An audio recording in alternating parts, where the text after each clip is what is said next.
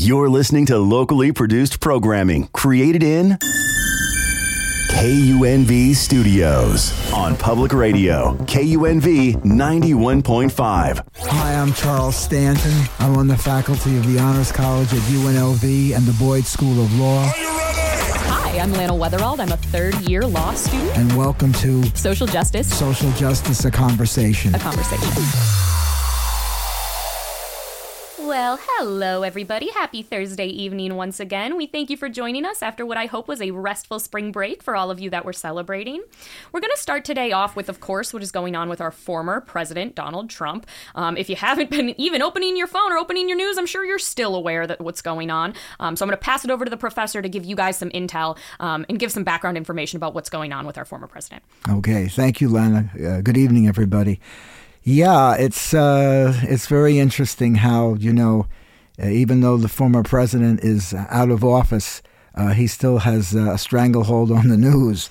Um, it's a very interesting situation we're going through now because uh, uh, the situation with Alvin Bragg, basically, who uh, is in charge of the pro- uh, of what will be the prosecution of Donald Trump when when this uh, case uh, eventually goes to trial. Uh, Alvin Bragg uh, had some hesitancy about bringing the case. This was a number of months ago, and uh, then the case was uh, then the case was revived by uh, I guess additional information that they got. Uh, but what's what's really interesting now is the response of the uh, Republican Party, um, particularly Kevin McCarthy and the people who are in the House of Representatives, who basically are sending all kinds of uh, um, threatening missives at uh, Alvin Bragg.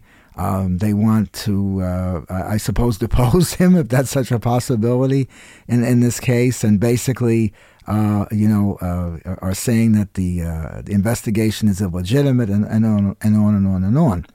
Um, that completely ties into what's going on in the state of Georgia, because in the state of Georgia, where uh, the the charges that uh, possibly may be the form of an indictment against Donald Trump and a number of other people are far more serious than this particular case. York, right?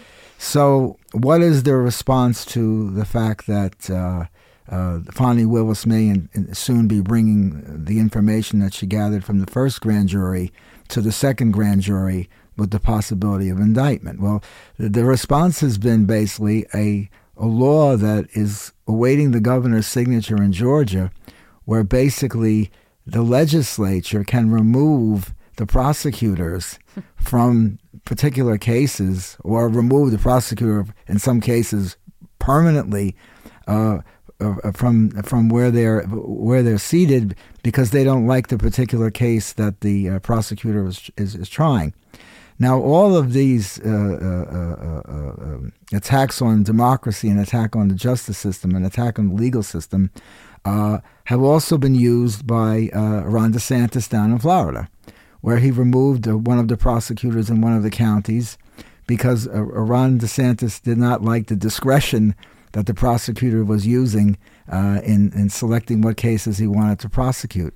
Uh, from having been in the justice system myself for a number of years, um, if you really prosecuted every person who, who violated every small law, uh, you know, There'd be no justice. It's just too much. Can't happen. it it's would- an impossibility. it's an impossi- It's an impossibility. But what we're seeing now, we're seeing a three pronged effort to really undermine our justice system and undermine our democracy. The first part of that is the ex president, who basically uh, uh, debunks the whole justice system, uh, takes no responsibility for what he's done, uh, basically uh, insults uh, the the prosecutors, uh, claims that there's it's racist that they're they're investigating him. So that's one part. That's the executive part. The second part, of course, is is the judicial part, where he's used the justice system to basically uh, delay, delay, delay. Uh, suppress votes, right? I mean, it's it goes further than just right here, right now. This is he's been using the judicial system to undermine democracy since his presidency. Absolutely, and and now and now, uh, in addition to the uh, the situation in the judicial system, um, he's also uh, uh, involved with the legislatures in these various states who support him. What's interesting about what's interesting about all of this is uh, Jack Smith, who's the prosecutor for the Justice Department, is moving this thing along at a very quick rate. Mm-hmm. And uh, actually, uh, I, I, would say imminently we're going to see the testimony of, uh, of, of, Corcoran, who was the attorney for Donald Trump, uh, in front of the grand jury. Uh, the interesting thing that was posed last night by, by one of the commentators was uh, why did it take Jack Smith to do all this right. Uh, and, uh, uh, speeded up process when it's been a number of years for, for these people to investigate? And why has the Justice Department lagged so far behind uh, the, the prosecutor in New York and particularly the prosecutor in Georgia. I'll throw this over to you because I don't know why. No, I, I, I don't have an answer either. I mean, you just have to think that there is enough people that are unwilling to want to shake the boat and knowing that mm. this is receiving a lot of backlash. I mean, if you have been watching or reading or anywhere online, seen, you know, and people don't even, you know, a grand jury indictment, this is going to be decided by a grand jury. This is not some omnipotent Joe Biden decision where we're going to throw Trump in prison. I mean, this is, he has to go through through due process, right? He's going through the court system. A grand jury would have to decide that there is enough evidence to secure an indictment, and I think that's somehow getting lost in translation, where uh, the narrative is just Biden's throwing Trump in jail for a lot of for just middle America. That seems to be the general consensus. Um, so I think people people knew that going into this. So I think for Jack Smith, he was the one willing to take the, the brunt of it, right? Mm-hmm. Willing to bear the burden, yeah. for for lack of a better term. Um, but I, I just yeah, it's mind boggling that it did take this long. And let's hope that we keep moving at this pace so that we are not somehow obstructed by one of the myriads of tactics I fear mm. that he could use uh, to to try to get out of this. Yeah, yeah, it's it's it's it's interesting how uh, this is a man, Jack Smith, basically who uh, was in the Justice Department for a number of years. Um, they went over to um, he went over to the Hague to mm-hmm. work on as a war crimes prosecutor. Wow. And um, th- they're bringing him in here. So, you know, uh, with all due respect to Jack Smith, and I'm sure he's a, a, a you know, I, highly well intentioned person, where were all the people in the United States that they had to bring this one, one guy, guy, in because nobody else wanted to, to take this it. to take this on? Mm-hmm. Is that what is Cowardice. that what they're saying? Yeah, is that I mean, it's, yeah. I don't know. I don't know. So that that's how we that's how we begin our um, we begin our program uh, uh, uh this evening, and uh, we uh, have two really disturbing cases that have happened over the past week to ten days. one in New Jersey, one in the state of Virginia, regarding um, people who are mentally ill, and the response of the authorities to to those two people, which um, should have been handled uh, uh, probably by mental health professionals, uh, but was handled by the, the police. The what have yeah. yeah, and of course it, it, it, it, it went the way it's gone so many times before. Right. Uh, both of these uh, both of these uh, men were killed. in one case, in one case, um, apparently the defense for the police killing the person was that the person was lunging at them with a knife. Uh, so I think that still remains to be determined vis-a-vis, you know, the particular circumstances of that case. But in the second case in Virginia, they have uh, video. Mm-hmm. I, I, think it runs 11 minutes of this man who was in shackles, and um, a number of a number of five, six, seven, I don't know how many members there were, subduing this man who's laying on the floor and of course the man expires, as you would imagine. Um, and they've uh, they've been charged with uh, with second degree uh, murder. The, the, these individuals. Wow, all five. Uh, yeah, yeah. So the question I have, of course, is um, why was that necessary? Um, but second of all, how are they trained? What is the yes. training that these people get? Because yep. cl- clearly, the problem goes hand in hand, right? Mm-hmm. And I think when you receive no training. You're left with the whatever preconceived notions you had of mentally ill people prior, whether that have been television, whether that have been through mass media, whether that have been, it, it, usually it was not good, right? I think the representations of mentally ill people that people see commonplace are not awesome. Um, and I think when you have preconceived notions about mentally ill people that they're capable of terrible things, that they're scary, that they're X, Y, and Z, um, and then you don't train people that they mentally ill people are not that way, and that's not the vast majority of what's going on. Um, of course, you're going to have people that view um, people with mental illness negatively and view them, demonize them almost. And probably not almost. They do demonize them, um, and then you don't have the training to then um, change that mindset, and you don't have the changing to then um, reorient the thinking about how to handle those things or who those people really are at their core. On top of that, we have a terrible problem with medicating and how we handle that and medication versus therapy versus you know how how we do things i mm-hmm. think um, i think so much of the solution in uh, especially when you're talking lockdown uh, intense m- mental health mm-hmm. facilities like i believe the one you're talking about mm. in this case a lot of the times the answer is just to subdue them and these glorified tranquilizers are given to these mentally mm. ill people and then that creates a whole another set of tension because you're really treating the underlying illness or you're trying to keep these people subdued um, so then i don't think there's a lot of active care or active therapy or active um, sort of reconciling the disease with who we want that individual to be. I don't think that's happening in a lot of these institutions. Part of it that is funding, part of that is training. Um, so I just think you've got a huge cluster when you're talking about mental health in America. And then, you know, when those things all reach a precipice, this is what we're going to see. We're going to see death. Um, because when you have this many systematic institutional failures within how we treat people that are mentally ill, of course people are going to die. Yeah. Of course. Yeah, no, it's it's it's it's disturbing to say the least. And of mm-hmm. course, it's it's it's also disturbing because uh, both of the uh, uh, uh people who were who were killed were both people of color. Of course, because so, you know. right, because it, then you see that they have if you don't have the problem already where you're seeing mentally ill people that way then you have these untrained people that are inherently racist. Yeah. so you have the racism problem compounded with the problem that they're mentally ill. I, this is not it's horrifying but not shocking right? Yeah. disappointed but not surprised. And i then you see that well the vast majority of the little white kids are getting their adderall they're getting their prescription they're getting their vyvanse they're getting their xanax they're getting their treatment. Um, is that the same in all communities of color? We see study after study coming out that black people are disproportionately disproportionately um, misdiagnosed in medicine, mm-hmm. um, underdiagnosed in medicine. Their pain isn't taken at face value. So, of course, then you're compounding all of those issues that are inherent to the medical field with the same issues that are inherent um, in mental health treatment and facilities. So, I, not shocking, but horrifying nonetheless. Yeah, yeah, yeah. So, yeah, so uh, bouncing off from that to. Uh, a very interesting program I saw on uh, Sunday night on MSNBC called The Recall. Mm-hmm. And it had to do with the judge who was uh, involved in the sentencing of Brock Turner. Oh. And uh, for those of you who don't know, Brock Turner uh, is the Stanford rapist. This was several years ago, um, and he received I, it was like six months, 3 mm-hmm. months. I mean, something just totally egregious for what was a brutal, brutal sexual yeah. assault and rape. Yeah, and it, it was interesting because uh, the program w- was had both the uh, uh, defenders and the uh, opponents of the judge. The judge was recalled. The judge was recalled.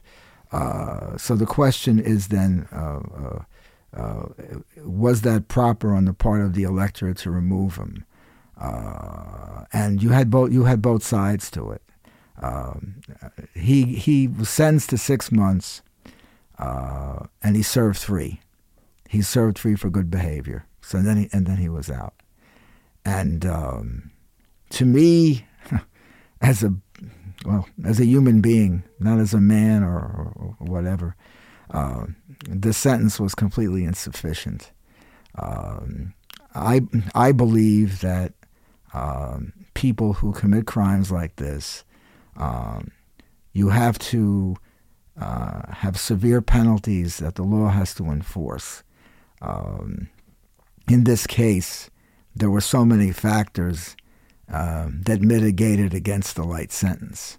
Uh, right. I mean, just very plain and simply, yeah. the idea that you could rehabilitate a brutal rapist in three months on good behavior mm-hmm. is ludicrous. Yeah. Well, I don't, I don't, I don't think. If we believe our judicial system is rehabilitative, Uh, we don't. But Yeah, well, if that- we did, well, that, that that that's one aspect of it, and the other aspect of it, I think, was in a sense, well, we can't let him go, but let's do the give him the minimum, and then he'll go back to what his life was. But the problem is that the person who was harmed won't go back to their life ever. And that's why and i think it's I, I've, I've, said this before in regarding to like a child abuse cases. Uh, I, I don't believe i don't really believe in the statute of limitations because there's no statute of limitations for the suffering of the people who have been harmed.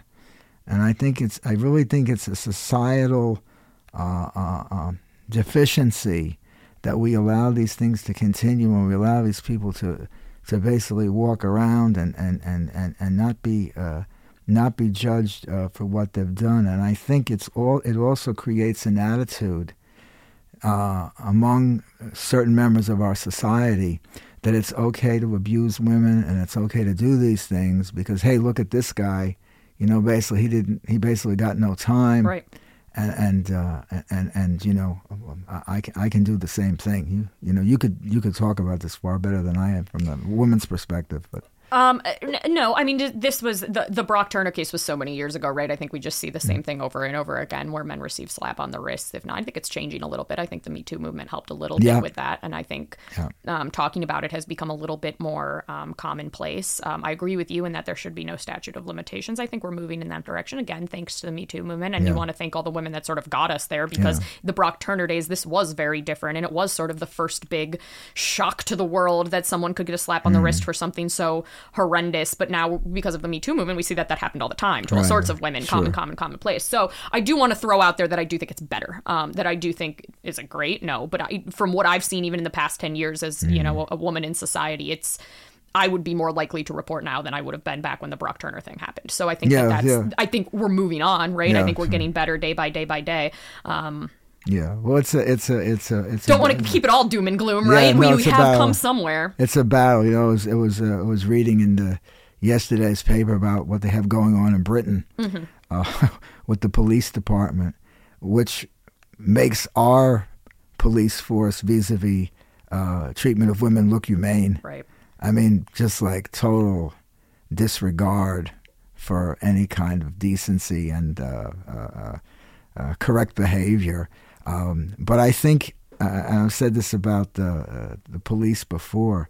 Uh, I think there's an indoctrination of us versus them Mm-hmm. that I think it, it goes beyond it, it goes beyond race even or, or sex. Oh yeah, absolutely. It's, It's- very astute. we we are the arbiters of peace and law, and Yeah. they they are the plebs, kind of thing. Yeah, yeah, yeah. I think that's I think that's right. But you know, just just, just going back to what you said, uh, and and you you could possibly talk about this for a couple of minutes because uh, it, that this was a film that uh, moved me very much, uh, which was uh, women talking. Yeah, Yeah, so the professor had uh, y- go see women talking, see women talking, and I want to, you know, I hate praising Jeff Bezos, but he did put a whole slate of Academy Award nominated films up for free um, to watch if you're on Amazon Prime, and I don't know if they still are, but uh, there's a huge collection of them, and I would encourage anybody listening to go ahead and take advantage of that because those films were otherwise very expensive to access. So I did get because of Jeff Bezos, uh, get the option to go see women talking, and. Uh, this movie, um, for those of you that don't know, and without sort of spoiling the vast majority, is is about the idea that of women coming together and escaping sort of a horrendous situation, or deciding whether or not escaping that horrendous situation is going to be the, the choice that they make. Um, and and I found it, um, I found it interesting, and, and also I, heartwarming's the wrong word because the movie is so dark and intense and horrifying. But um, the idea that something could be entertaining. This is a grayscale movie. This is a movie that is you see men very but it is just a bunch of white women in a grayscale room for the vast majority of the shot. And, and to be so entertaining and captivating and to have such a connection with characters. Um, I, it- not only do i think it needs to bring more women into film into directing and have more women-based movies which I, i've talked about you know um, the professor taught a class um, about law morality and ethics in film and i had found that so many of those films um, about law and about morality did not capture women well or did not even sometimes capture women at all. Um, and to have a movie like this that is so about ethics and morality and doing the Mm-hmm. right thing be completely based on women. Talk about passing the Bechdel test. This, I Mm-hmm. mean, this movie was just so, um, yeah, moving. Uh, I do think it should be added that this was based on a true story too. That this wasn't just something, some horrendous, you know, figment of a woman's imagination. This is something that was real life that happened. Mm-hmm. Yeah. Um, and I think it speaks to the horrors of religion, but that's a whole different conversation. The, the thing I got most from that is that we can make movies that are deep and dark and women centric, and they can be entertaining and they can be well written, um, and they don't have to be about you know female the female beauty or female hmm. you know doing i mean because it was about sex in a way but not in it, it was so much more about the relationships between strong women than it was about the sexual aspect. And Yeah, i think yeah. that that's so important. Relationships with strong women being depicted on film in a way that is not hmm. boring in a way that does not seem contrite in a way that isn't a Lydia Tár kind of situation. I just right, yeah. I, hmm. I think we're we're aching for more films like this as a society and i'm glad that the academy recognized this film for what it was as well. Yeah, well, yeah. I mean, I, I thought it was what was interesting when you see the film, which I hope everybody does go see, is that uh, you have the women and you have the the the different approaches that each of the women takes, Mm-hmm. and then of course uh, the unusual cinematography and how Right. and how the film was shot was so different as well. So when you throw all those things in. Um, it, it, it, it's a very timely. It's a very timely. and, thing and I, I do appreciate the one man in that in that film that did have a lot of screen time. You know, the Mm. teacher. He he was um, docile, almost more docile than the women, and Mm. he spoke less than the women did, and had less of a. And granted, he knew that was his his role in his job. But I, you appreciate a movie where Mm-hmm. uh, the man, by his own volition, not forced, kind of takes a back seat and let's let lets the women talk. I, I appreciated that movie for what it was well, very much. Yes, and we, we hope everybody will go see it. Um, now, on to something that, you know, sort of troubled me, uh, having to do with the Alaska oil drilling situation, which, which we haven't discussed before. And uh, after many protestations to the contrary, uh, President Biden is going to go ahead with this project. Uh, my question is this, though, from a, from a, from a purely uh, economic, mercenary point of view. Okay, let's leave out environmentalism and any rest of this stuff. Will this project, will this project finally allow us to be energy independent? No. um, but we can right. We could hope, right? But no. Um, I. I- don't have any other answer than other than a fundamental mistrust in everybody involved. Um, but no, I but I asked I asked that question because we have the oil. we do. You see, this is the thing. What's very fascinating, they, they had a a study of Aramco, the, the mm-hmm. Saudi based oil mm-hmm, company. Mm-hmm, Their profit last year, Can't even imagine. 161 billion. Billion, yeah. Yeah. And, uh, you know, Right. we have the resources, Yes. though. See, this is the thing. Why aren't the resources being developed? And then the job creation and those oil rig workers. That's not. That's a pretty penny. I mean, that's yeah, a they make decent job. The decent job, sure, sure. And um, what's interesting, what's interesting, what we're seeing now, in in, in particularly in the Northeast, uh, Vermont, New Hampshire, uh, Massachusetts, and Maine, uh, people under tremendous financial stress. Uh, Factories shutting down. People losing those big corporation factory jobs. Yeah, and, and and uh, one of the major problems uh, is the the cost of heating oil, and uh, the cost of heating oil basically, uh, although although only uh, I think five or six percent of the people in the country who use uh, use heating oil still. Um, Forty-seven percent use it in these states Wow. and nobody Wow. and, and nobody and nobody can afford, Afford it. it. So basically, the people who are making say thirty to fifty thousand dollars uh, are basically uh, scrounging on everything so they can pay the they can pay the heating oil bill. bill. Uh, and of course, um, the other aspect of it too, like um, which you know, because people in, in our society are very uh, disenchanted with our institutions Right. um, that you have the president, you know, saying a number of times that he wasn't going to do this, and he goes ahead and completely reverses, Versus himself. You know, and we could we could we could bounce we could bounce right from that and and uh, talk about uh, the banks. That's another major disturbing issue.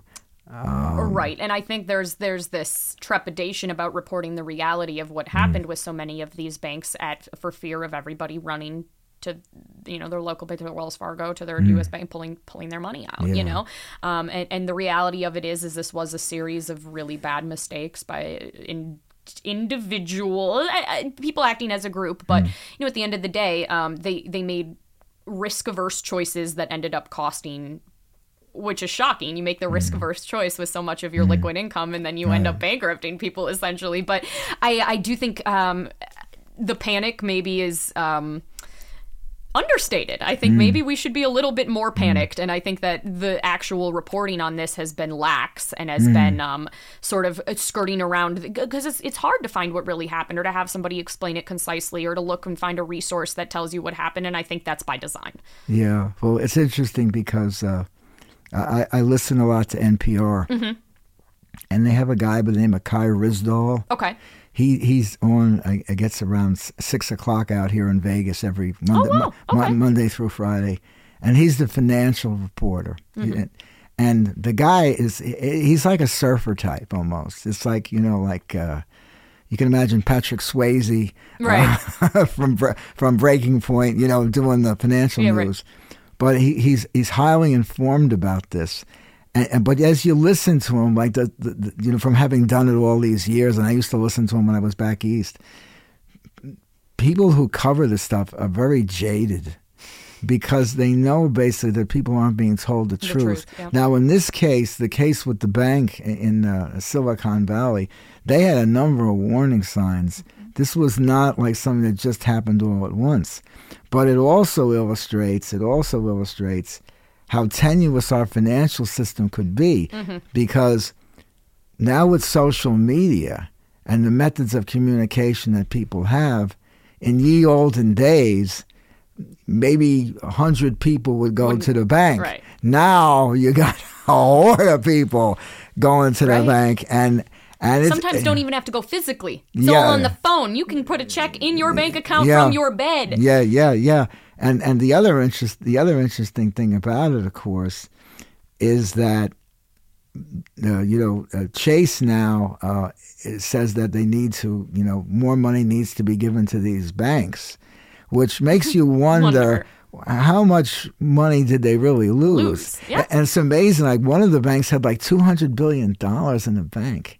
How do you go through all that money? Right.